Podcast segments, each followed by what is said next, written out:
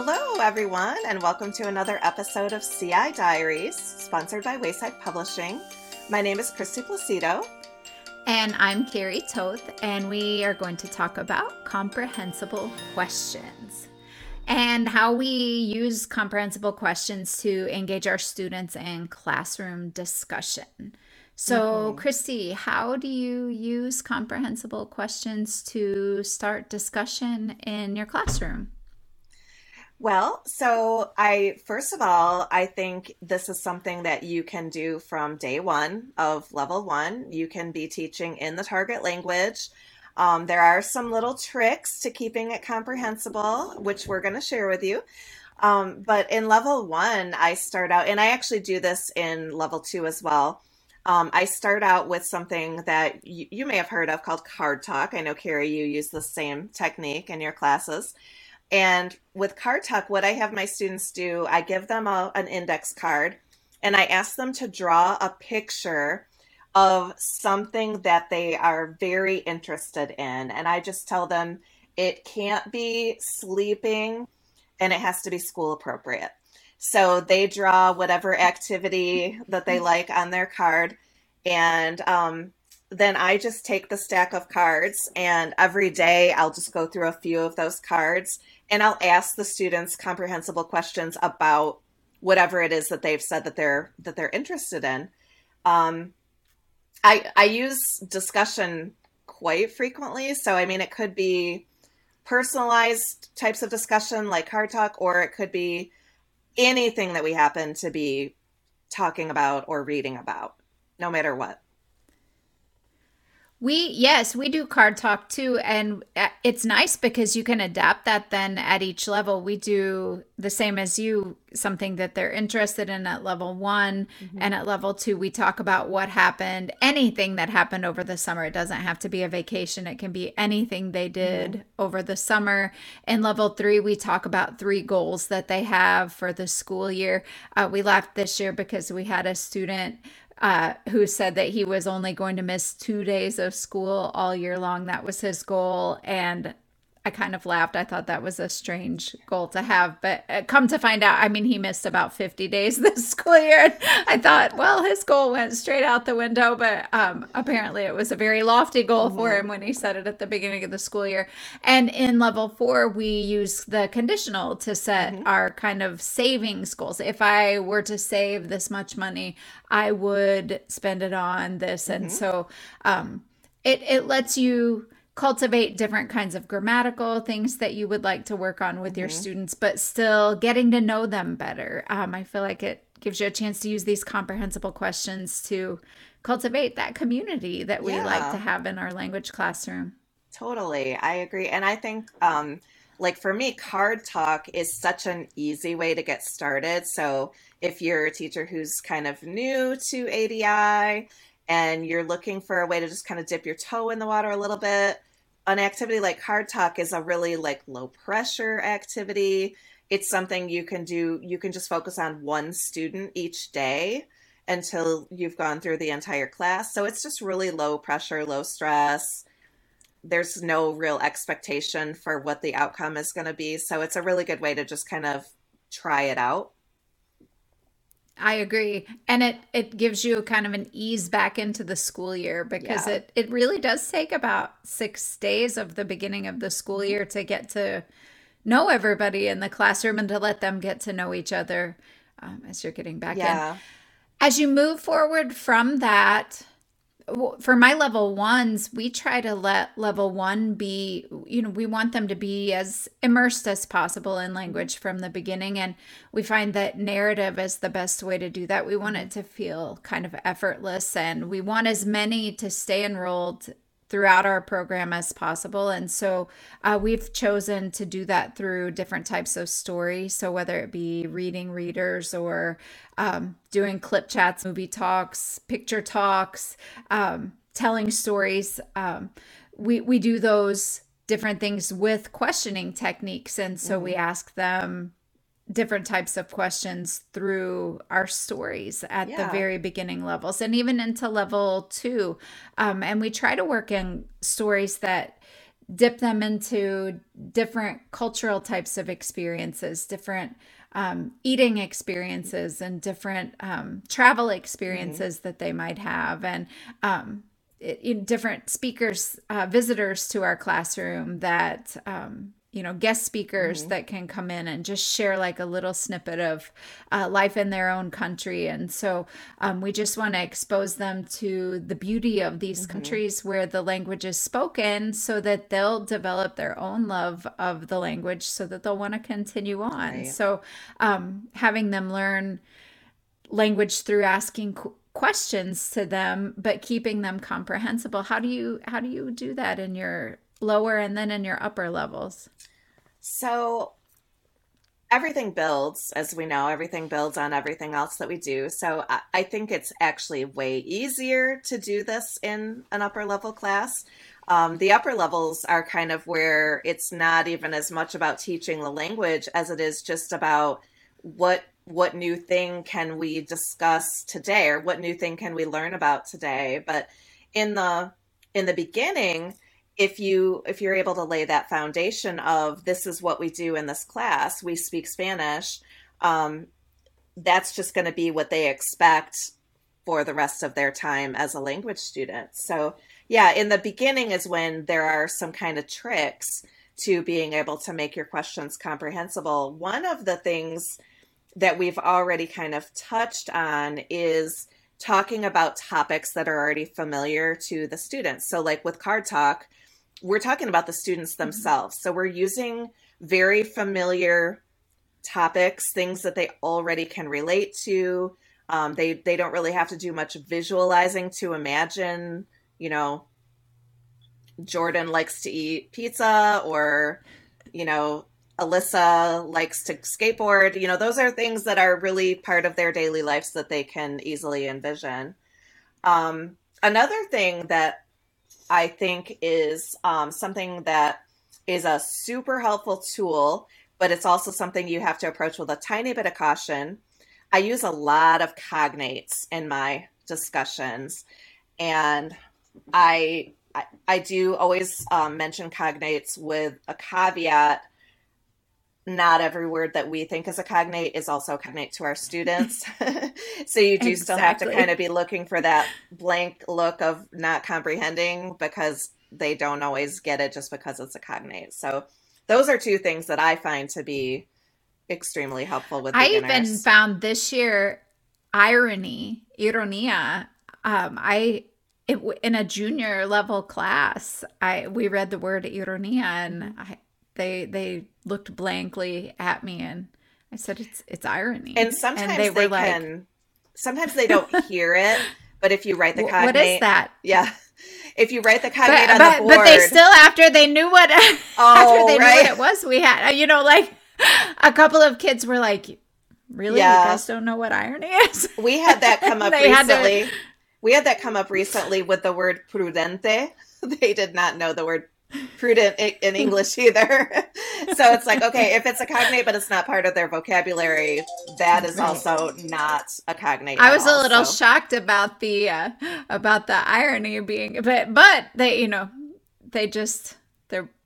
it's the end of the year, so maybe they knew irony and they had just forgotten. Maybe they just weren't listening or something. I won't tell their English teacher that. The second class came in and they knew what irony was. Yeah, but the first group of Spanish 3 was a little lost on that. Yeah, so you do have to be a little cautious with cognates. But and then another thing, kind of a tangent to cognates, is using proper nouns in your discussion. Mm-hmm. So if you're dealing with really, really early beginning students, maybe instead of teaching them the word store, maybe just saying Walmart or H&M or whatever. Maybe store isn't really like a word that you're targeting that day that they need to be learning, but you want to talk about buying something. That's just kind of a little way of cheating, not having to introduce a new vocabulary word, but still getting the point across. So that's another little trick.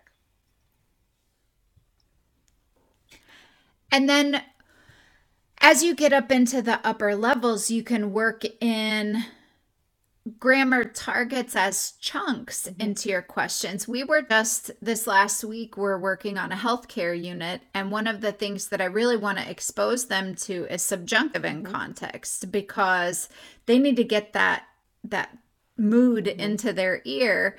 And so we've been, well, what do you recommend that he take? And so I've been trying to ask them a lot of questions with the subjunctive as the stem of the question, and giving them either or choices to begin the unit, because at the end of the unit, I'd really like them to be producing their own answers and their own statements using these subjunctive structures that I'm trying to work into our conversations now. Yeah, I mean, I don't think you can say it enough. If you are teaching for acquisition, you've got to front load with the input before you can expect students to output. So yeah, if they've not heard those subjunctive phrases enough times and heard them in logical context, that's going to be impossible for them to produce. So, and I would also just add to that, it's okay to use the subjunctive even in a level 1 or 2 class. I mean, we don't have to just suddenly start using the subjunctive. It's just that we're not going to be expecting a level 1 or 2 student to produce that grammar structure, and they might produce that grammar structure, just randomly because it's something that they've heard. So we don't shelter grammar. We make it comprehensible. So, and then I thought that's of one other thing that I think is really valuable for teachers in terms of making everything very comprehensible from the beginning. And I know you do this too, Carrie. It's using your wall space to provide basic information that you're going to need during your discussion. So for me, a big one is question word posters. And then another one that I have on my wall is I have a big poster of all the numbers written out and how to say each number. And if I'm saying a number and they're not understanding me, I can point to that poster and give them a little extra support. So I do a lot of pause, point to my poster, and then start talking again. And I think sometimes people think it's silly to keep the question word posters up, but those question words are so close in the way that they look and sound. I've taken, I can't tell you how many German classes at different conferences, and I cannot get my German question words straight. Yeah. I just don't know why, but I can't get them straight. So having the German question words posted on the wall helps me. If I don't understand the question word, I struggle to be able to understand what's being asked of me. And so I noticed that there are students right away that understand what I'm asking, but I also have students that look up at the question word, and then as soon as they see what that word means, they can answer back just fine. So I don't see the harm in having them posted. And so I do keep them up all year long. I do too. And honestly, once students have acquired those question words, they are not still looking at the question posters. So no, it's only the ones that really need the scaffold. Right. And, to me, for them to have that little aid in understanding the rest of what the discussion is, that's not really problematic for me. And they will eventually acquire those question words because that's something that I'm using every single day in class. So it's not as though they're never going to acquire the question words just because I have them written down somewhere. So another thing that I have on my wall is some rejoinder phrases. Yes. And I like having those because they give students something to reply back at the beginning levels. It gives them something like, oh, wow, or I didn't know, or you don't say.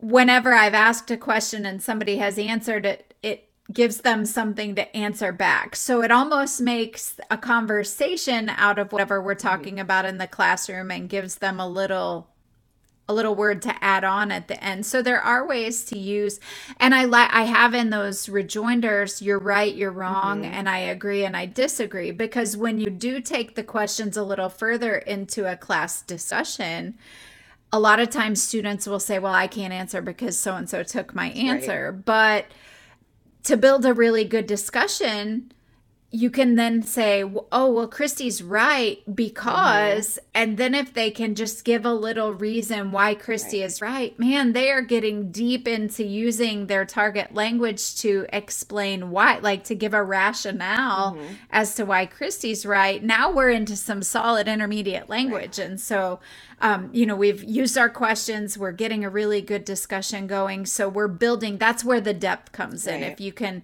ask good questions and then provide them the tools that they need to answer with depth. And I also think just speaking in general can create a lot of anxiety for students. So if they feel supported, it definitely will lower their anxiety level and lower that effective filter so that they are able to just focus on the topic at hand and not so much on all their inner turmoil of having to speak.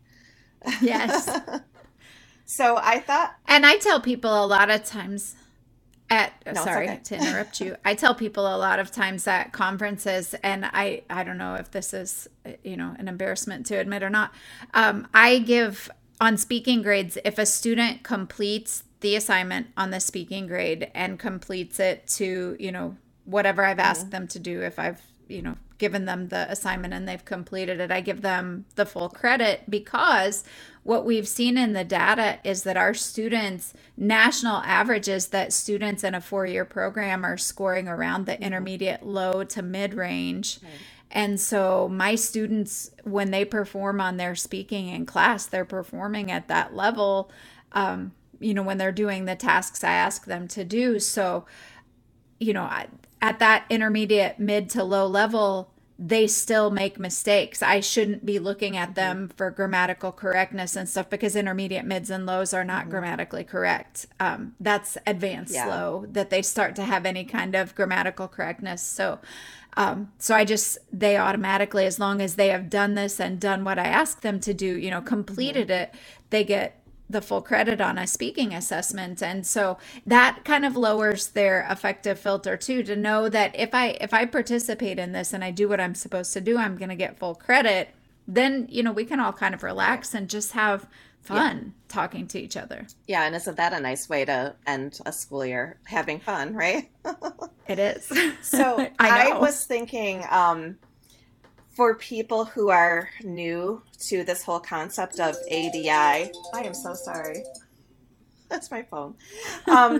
So somebody really wants to talk to you. I was thinking that it might be helpful to just talk about what are some of the types of questions that you can ask students, and then what do you do if you ask a question and you're not getting a response, or you can just see that they're not understanding.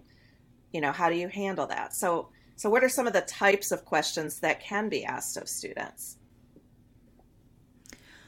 Well, I think at the most basic level, you have the either or choice when you, and I say at the most basic level, but that doesn't mean it is only for level one, because even at level 3 and 4, when you're bringing in new content, or when, like I said, with this Spanish 3 unit, you know, we're doing some subjunctive verbs. So I'm presenting a new structure that they don't know how to work with yet and manipulate yet. So I need to give them some either or choices until they've internalized and acquired this structure. So I would begin with some either or choices, and then you can move out into letting them have some more control over the variables. So I guess you go through the who, what, when, where, why, how. When you get up into the hows and the whys, then they're creating with language. And so that's how you scaffold for those superstar students. If you ask them which of these two, then that's kind of for your, you know, that's the scaffold where anybody in the class can get this. You know, everybody that's paying attention right now can get this. But when you get up to the whys and the hows, then this is where your really star students are going to be able to shine, and they're going to be able to give you the big productive answers on those. And I would also just add on to what you're saying. If, let's say, you are teaching a level one class and you want to ask them a why question, but it's going to be probably more than they can handle. What if you were to give them some different possibilities? like, you know, why do you think, and you could like list some different possibilities for them and then let them choose from the different options that you're giving them. So there's always ways to kind of back it up, make it a little more comprehensible. And the same thing, if you ask a question of a student and they're just like blank stare, just try giving them two choices.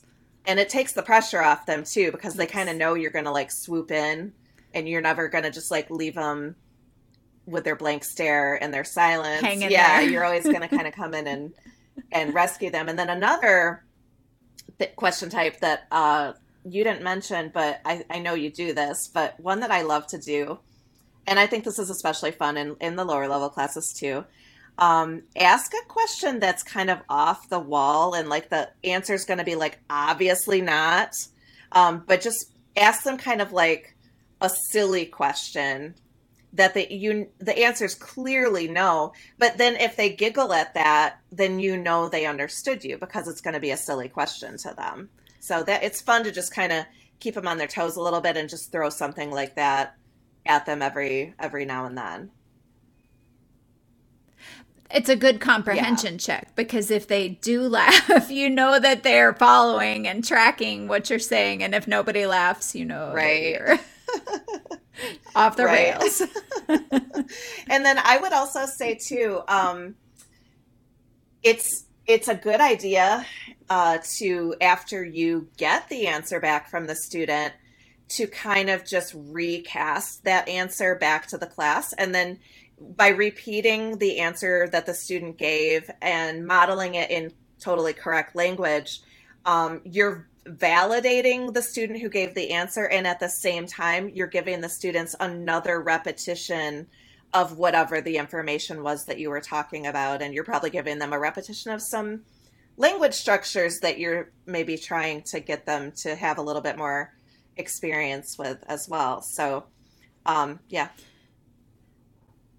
And getting multiple, you know, if Christy answers and Carrie answers, then you say, well, you know, class, let's vote. Do you think what Christy said or what Carrie said is the, you know, best choice? So you really can get just a lot of great language input as you go through and ask a lot of questions about the things that you're reading or that you've been discussing in the classroom. And it can be anything. It could be an authentic piece that you're reading. It could be a topic that you're studying. You know, you could be studying ocean plastics. You could be studying, it could be a story that you told about, you know, a hammerhead shark that swam through your classroom. Like, I mean, it doesn't have to be deep. It could be deep. It could be literally anything that you're asking these questions about. Your goal is just to have language flowing through the classroom that is helping keep the students engaged and also acquiring. Yeah, and I would just say, no matter what time of year it is, depending on when you're listening to this podcast, it's the end of the school year for us.